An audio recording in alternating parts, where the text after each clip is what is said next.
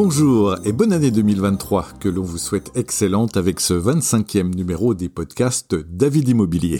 Merci de votre fidélité car nous venons de dépasser les 80 000 écoutes depuis le premier podcast. Au programme aujourd'hui, nous allons parler de l'impact de la série Emeline Paris, de la baisse des prix de l'immobilier en Ile-de-France et des gestes éco-responsables. Nous retrouvons Alain Monteau, le dirigeant de David Immobilier. Bonjour Alain et bonne année. Bonjour Eric, bonne année. Alors Alain, petit clin d'œil de début d'année, la série de Netflix Emily Paris cartonne avec cette troisième saison au mois de décembre et semble avoir un impact sur la volonté des touristes de venir à Paris ou de s'installer dans la ville. Vous confirmez? C'est vrai, la, la série Emily Paris apporte un coup de projecteur sur un Paris qui est quelque peu idéalisé. Mais grâce à cette série, encore plus de jeunes du monde entier rêvent de passer quelques jours, voire une année complète à Paris.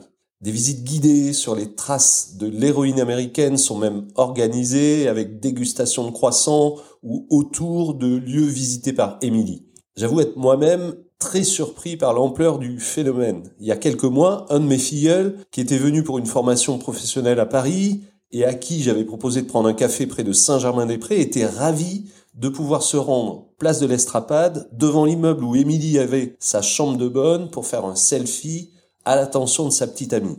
Ainsi, on a plus de demandes immobilières pour des années de césure ou des années Erasmus. Mais selon moi, ce n'est qu'un phénomène temporaire, comme nous en rencontrons souvent.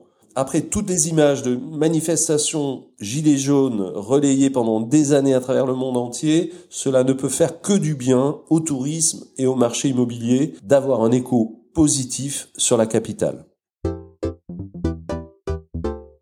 Plus sérieusement, les prix de l'achat semblent baisser en Ile-de-France depuis 2022. Est-ce la réalité Et pour vous, cette tendance va-t-elle se poursuivre?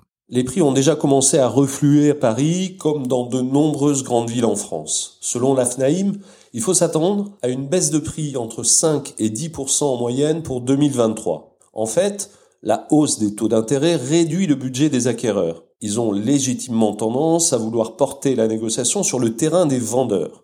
À titre d'exemple, avec seulement 1% d'augmentation du taux d'intérêt, cela représente pour un acquéreur un coût supplémentaire de 40 000 euros pour un prêt de 500 000 euros sur 15 ans, soit 230 euros de plus par mois à rembourser. Au quotidien, avec ces tensions, nous remarquons déjà que les délais de vente s'allongent. Les acheteurs réfléchissent, négocient, car en plus souvent, on vend pour racheter derrière. Bref, après des années de volume de vente record, le marché immobilier à Paris va sans doute connaître un ralentissement en 2023, il y a déjà moins de transactions, moins 4% de moins en volume selon certains réseaux d'agences immobilières.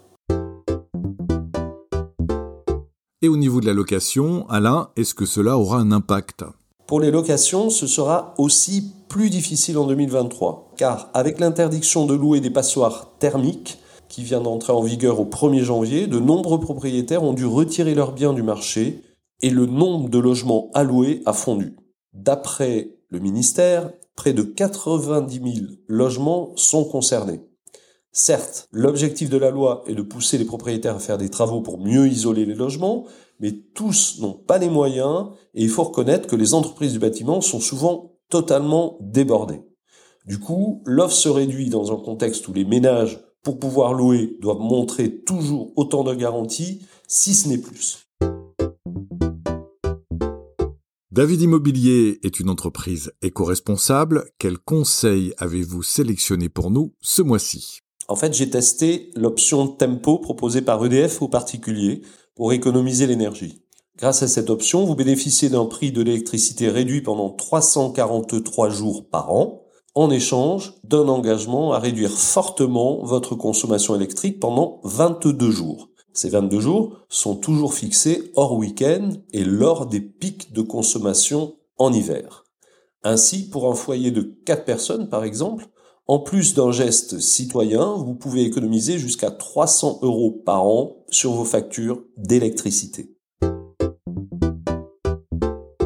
Merci Alain, encore bonne année à tous et merci de nous être fidèles. Abonnez-vous pour recevoir ce podcast tous les mois et n'hésitez pas à nous laisser vos questions, vos interrogations sur le site de davidimmobilier.com.